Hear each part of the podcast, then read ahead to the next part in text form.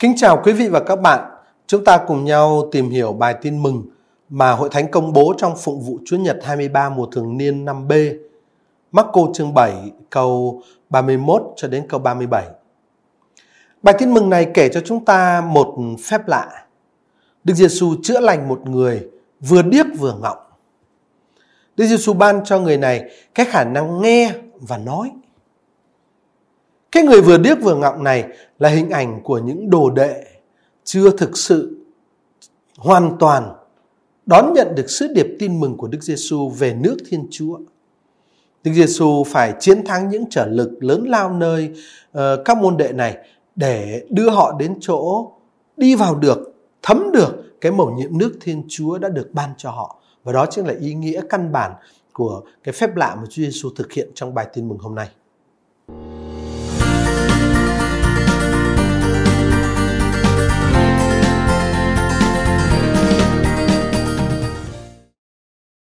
Khi ấy, Đức Giêsu lại bỏ vùng Tia đi qua ngã Sidon đến biển hồ Galilê vào miền thập tỉnh. Người ta đem một người vừa điếc vừa ngọng đến với Đức Giêsu và xin người đặt tay trên anh. Người kéo riêng anh ta ra khỏi đám đông, đặt ngón tay vào lỗ tai anh và nhổ nước miếng mà bôi vào lưỡi anh. Rồi người ngước mắt lên trời, rên một tiếng và nói: Ephatha, nghĩa là hãy mở ra. Lập tức tai anh ta mở ra, lưỡi như thể hết bị buộc lại. Anh ta nói được rõ ràng. Đức Giêsu truyền bảo họ không được kể chuyện đó với ai cả. Nhưng người càng truyền bảo họ, họ lại càng đồn ra. Họ hết sức kinh ngạc và nói: Ông ấy làm việc gì cũng tốt đẹp cả. Ông làm cho kẻ điếc nghe được và kẻ câm nói được. Khi ấy Đức Giêsu bỏ miền Tia qua vùng ngã Sidon đến biển hồ Galilê vào miền thập tỉnh. Người ta đem một người vừa điếc vừa ngọng đến với Đức Giêsu và xin người đặt tay trên anh. Không giống với những trường hợp khác, ví dụ như trường hợp người phong cùi ở Máccô chương 1 câu 40 hay trường hợp người bại liệt ở Máccô chương 2 câu 3 hay trường hợp một người bị tinh thần ô uế chi phối ở Gerasa chương 5 câu 2 hay trường hợp người phụ nữ bị bệnh băng huyết ở chương 5 câu 25. Cái người vừa điếc vừa ngọng ở trong bài tin mừng hôm nay đã không tự mình tìm đến với Đức Giêsu, cho dù anh ta hoàn toàn có thể làm như vậy. Anh ta cũng chẳng ngỏ lời xin Đức Giêsu chữa lành cho anh ta khỏi cái tật điếc và ngọng. Không tự tìm đến, cũng không ngỏ lời xin Đức Giêsu. Và tất cả những điều này chứng tỏ hoặc là anh ta không ý thức về cái tình cảnh bi đát của chính mình, hoặc là anh ta không cảm thấy cần phải thay đổi cái tình cảnh đó. Thế vừa điếc vừa ngọng nghĩa là gì? Các ngôn sứ trong Cựu Ước đã liên tục sử dụng cái hình ảnh sự điếc cùng với sự mù để diễn tả thái độ của Israel chống cưỡng, không chịu nghe những gì Thiên Chúa nói. Chúng ta có thể thấy cái cách hiểu đó ở Isaiah chương 6 câu 9, ở Isaiah chương 42 câu 18, ở sách ngôn sứ Jeremiah chương 5 câu 22 cho đến câu 23, hay ở Ezekiel chương 12 câu 2. Nói một cách chung, ở trong các đoạn Kinh Thánh ngôn sứ mà chúng ta vừa nhắc đến cũng như là trong Kinh Thánh thì cái chứng điếc và câm hoặc ngọng luôn được trình bày như là những hình ảnh ẩn dụ. Thế vấn đề không phải chỉ là sự điếc và sự ngọng về phương diện thể lý mà xa hơn, đó là hình ảnh ẩn dụ. Thế người điếc ở trong Kinh Thánh là hình ảnh tượng trưng cho kẻ không nghe hoặc không muốn nghe, mà thực tế cũng là như vậy. Còn người ngọng là hình ảnh tượng trưng cho kẻ không muốn diễn đạt hay là không thể diễn đạt rõ ràng và dễ hiểu được. Trái lại, cái cách diễn đạt của họ thường gây hiểu lầm. Cái đáng chú ý là ở trong Cựu Ước chúng ta không gặp thấy một câu chuyện nào kể về việc chữa lành những người điếc hoặc câm. Vậy người vừa điếc vừa ngọng ở trong bài tin mừng hôm nay mà chúng ta đang suy gẫm này là một nhân vật có giá trị biểu tượng. Anh ta là hình ảnh của những đồ đệ chưa thấm sứ điệp mà Đức Giêsu đã nói với họ. Và bởi vì họ chưa thấm như thế cho nên hậu quả là họ không thể trình bày sứ điệp đó một cách đúng đắn và chính xác được. Và ở trong thực tế thì thưa quý vị và các bạn, các môn đệ của Chúa Giêsu cho đến lúc này vẫn ở trong tin mừng Máccô vẫn đang tìm cách dung hòa sứ điệp của Đức Giêsu về nước Thiên Chúa với các phạm trù do Thái giáo truyền thống.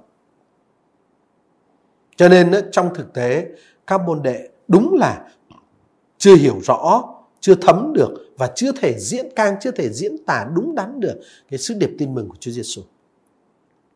Và người môn đệ và người điếc và ngọng này quả thực chính là hình ảnh của những người môn đệ đó. Nói cách khác, với cái hình ảnh của người vừa điếc vừa ngọng này, tác giả tin mừng Máccô muốn đề cập đến sự không hiểu, sự u tối trong tâm trí của các đồ đệ của Đức Giêsu. Thế khi người ta đưa người vừa điếc vừa ngọng đến với Đức Giêsu thì Đức Giêsu làm gì? Đức Giêsu chữa lành cho anh ta. Mặc dù cái việc chữa lành này hay việc người ta đưa anh ta đến đấy không phải là sáng kiến của chính bản thân người. Nhưng mà Chúa Giêsu vẫn ra tay chữa lành. Thánh Máccô kể ở câu 33: người kéo riêng anh ta ra khỏi đám đông, đặt ngón tay vào lỗ tai anh và nhổ nước miếng mà bôi vào lưỡi anh. Trong toàn bộ cuốn sách tin mừng Máccô, tác giả Máccô đã sử dụng lối nói riêng ra Giaia tổng cộng là 7 lần. Ở trong 6 chỗ khác, ở Máccô chương 4 câu 34, chương 6 câu 31, 32, chương 9 câu 2, câu 28 và chương 13 câu 3, ở trong 6 chỗ đó thì ta đều thấy có một cái sự không hiểu hoặc chưa hiểu của toàn thể hoặc của một phần các môn đệ.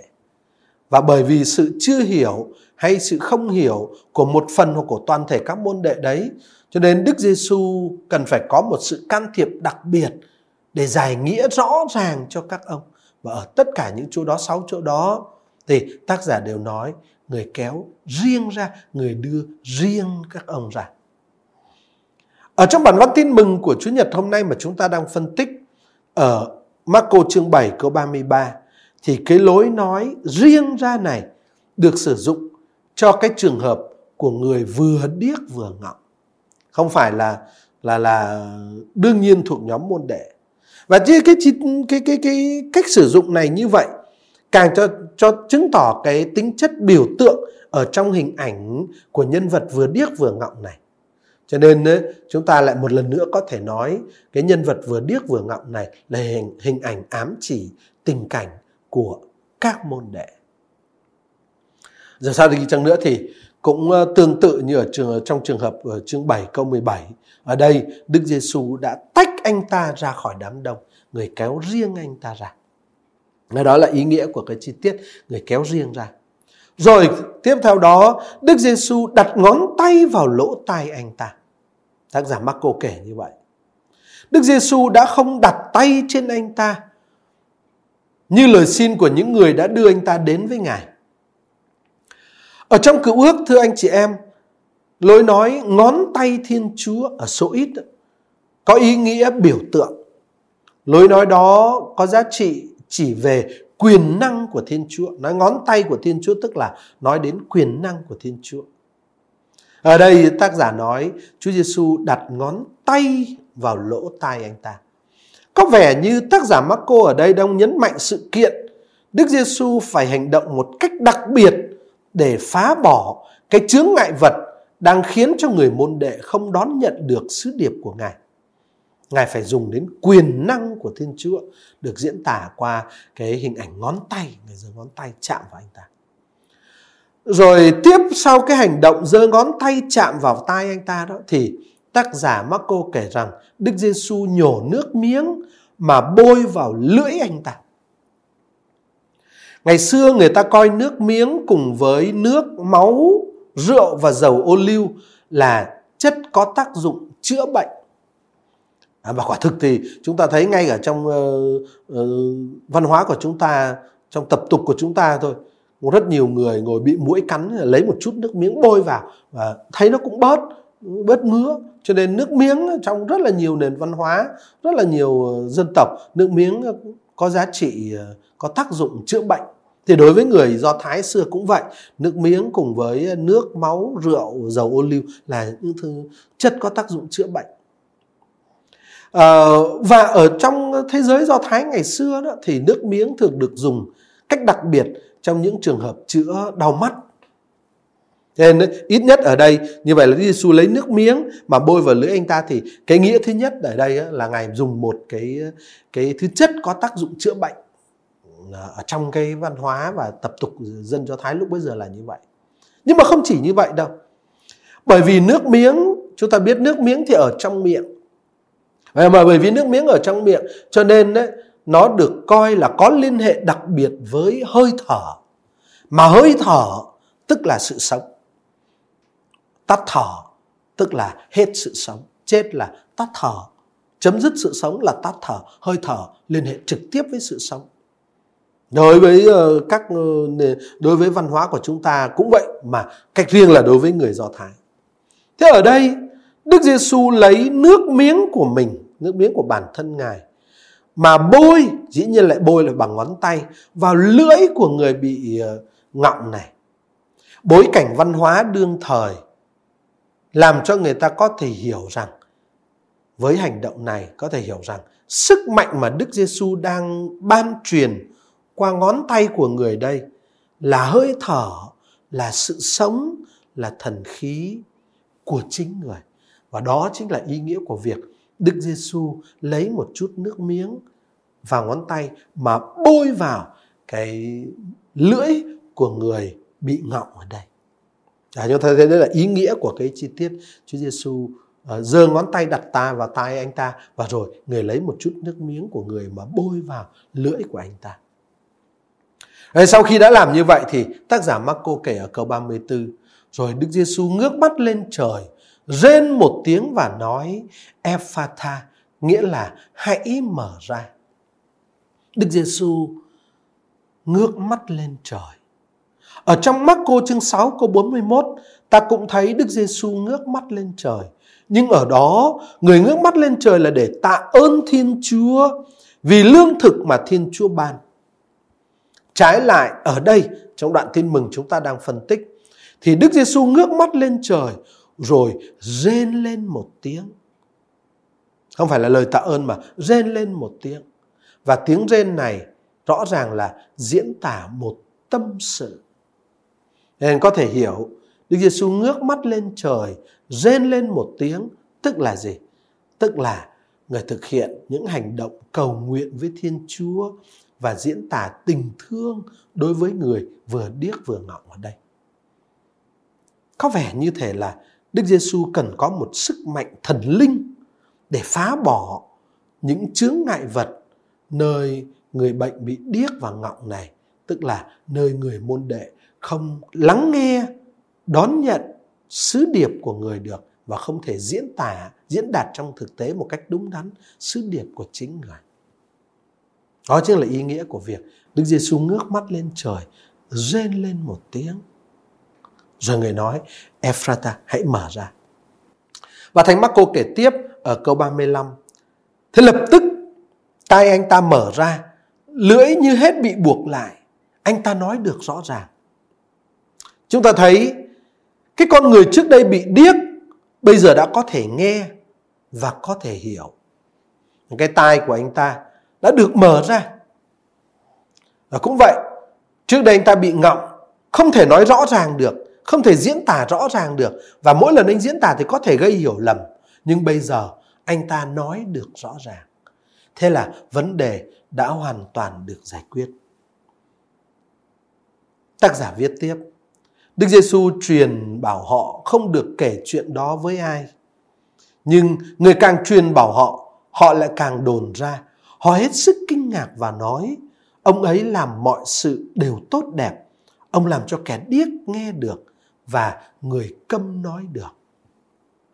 Kính thưa quý vị và các bạn, đây không phải là lần đầu tiên ở trong Tin Mừng Máccô, Đức Giêsu truyền cho người ta phải giữ kín cái việc người chữa lành cho một ai đó. Ở trong trường hợp người phong cùi được chữa lành, Máccô chương 1 câu 44, có một lệnh truyền giữ kín. Ở đó Chúa Giêsu ra một lệnh truyền đối với một người tưởng rằng sự kiện người ta loại trừ anh ta ra khỏi cộng đồng tôn giáo và xã hội do bệnh cùi của anh ta là một sự kiện phù hợp với thánh ý của Thiên Chúa, là điều Thiên Chúa muốn. Và Chúa Giêsu giải thoát anh ta rồi. Chúa Giêsu cho anh ta thấy rằng Thiên Chúa không hề làm như vậy rồi. Nhưng sau đó người ra lệnh cho anh giữ kín, không nói cái chuyện đó ra. Ở trong Máccô chương 5 câu 43, ta cũng gặp một lệnh truyền của Chúa Giêsu không cho thuật lại câu chuyện đã xảy ra. Đó là trường hợp con gái ông Giaia được cứu sống. Chúa Giêsu ra một lệnh truyền không cho người ta kể lại câu chuyện. Là bởi vì sao vậy? Bởi vì cô bé đó mới 12 tuổi, còn chưa trưởng thành để có thể chịu được những hệ luận của việc công khai tin vào Đức Giêsu. Hay là ít nhất chúng ta thấy có hai trường hợp Chúa Giêsu cấm không cho người ta được kể lại công khai những gì, những phép lạ người đã làm. Thế ở trong trường hợp chữa lành người vừa điếc vừa ngọng ở bài Tin Mừng mà chúng ta đọc hôm nay, chúng ta cũng gặp một cái hoàn cảnh có yếu tố đặc biệt. Thực tế thì như chúng ta sẽ còn thấy ở trong các chương kế tiếp của Tin Mừng Máccô, các môn đệ của Chúa Giêsu sẽ vẫn còn chưa hiểu đúng sứ điệp và số phận của Đức Giêsu. Ta cảm thấy ở đây có một cái sự gì đó không hiểu đúng đâu, vẫn chưa hiểu đúng được. Thế với cái lệnh truyền giữ kín, cái lệnh truyền giữ bí mật ở đây, Đức Giêsu mạnh mẽ cảnh báo rằng vấn đề các môn đệ khó đón nhận sứ điệp của người sẽ vẫn còn tiếp tục tồn tại, ngay cả khi đã có những người nhờ sức mạnh của người vượt qua được cái vấn đề đó. Như người vừa điếc vừa ngọng này đã vượt qua được. Thế thì Chúa Giêsu có ý nói điều đó, có ý cảnh báo cái chuyện đó, cho nên người ra lệnh chưa vội nói, chưa vội kể cái câu chuyện mà người vừa thực hiện, cái hành động quyền năng mà người vừa thực hiện. Bởi trong thực tế các môn đệ sẽ vẫn còn không hiểu được, vẫn còn điếc và đương nhiên sẽ vẫn còn ngọng đấy.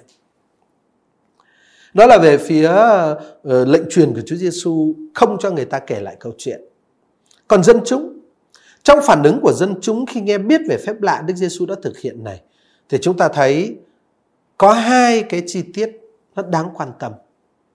Chi tiết thứ nhất là lời ghi nhận của dân chúng. Dân chúng nói với nhau: ông ấy làm mọi sự đều tốt đẹp. Lời nhận xét này của dân chúng nhắc cho chúng ta nhớ đến hành động của Thiên Chúa trong việc sáng tạo vũ trụ. Ở trong sách Sáng Thế chương 1 câu 31, ở trong sách Huấn Ca chương 39 câu 16, ta đều thấy nói khi Thiên Chúa sáng tạo vũ trụ thì người làm mọi sự đều tốt đẹp.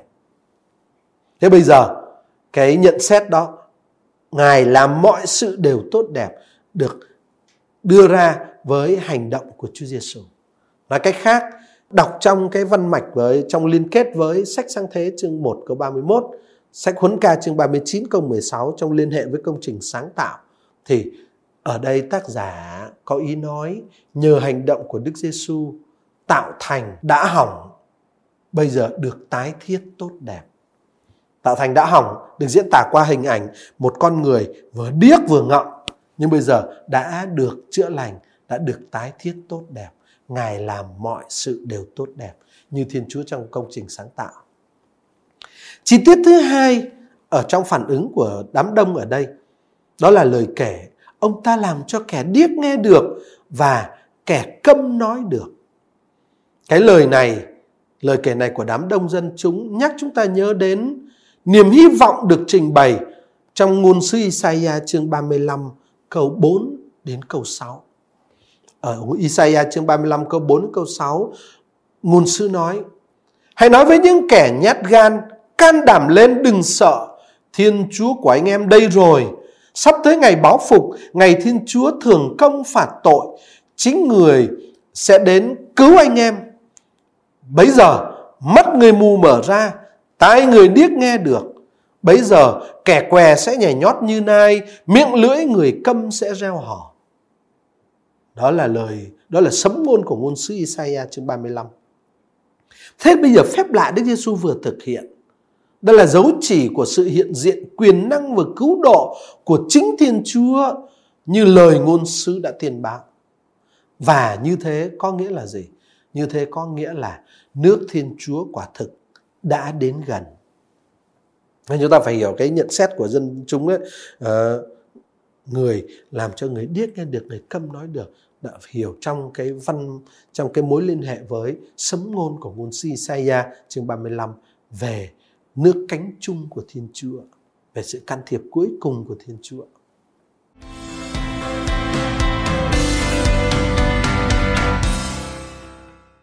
Kính thưa quý vị và các bạn, trước khi kết thúc bài phân tích hôm nay, tôi xin đề nghị 3 gợi ý suy niệm và chia sẻ.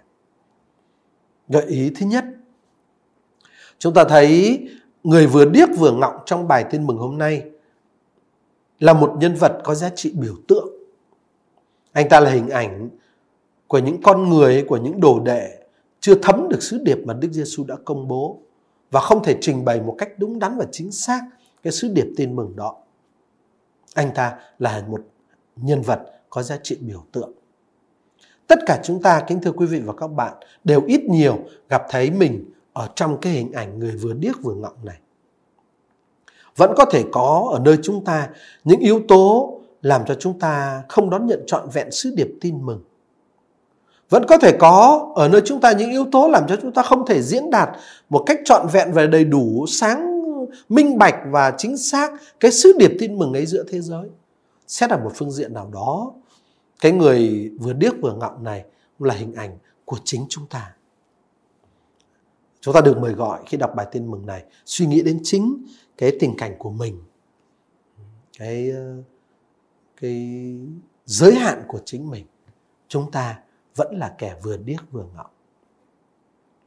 Gợi ý suy niệm và chia sẻ thứ hai, chúng ta thấy ở trong bài tin mừng dân chúng nhận xét, ông ấy làm mọi sự đều tốt đẹp. Và chúng ta đã nói với nhau rằng lời này nhắc chúng ta nhớ đến hành động của Thiên Chúa trong việc sáng tạo vũ trụ, như được nói ở trong sách Sáng Thế và trong sách Huấn Ca. Nói cái khác, nhờ hành động của Chúa Giêsu, cái tạo thành đã bị hỏng, đã bị hư, đã bị biến dạng, bị méo mó, bây giờ được tái thiết tốt đẹp.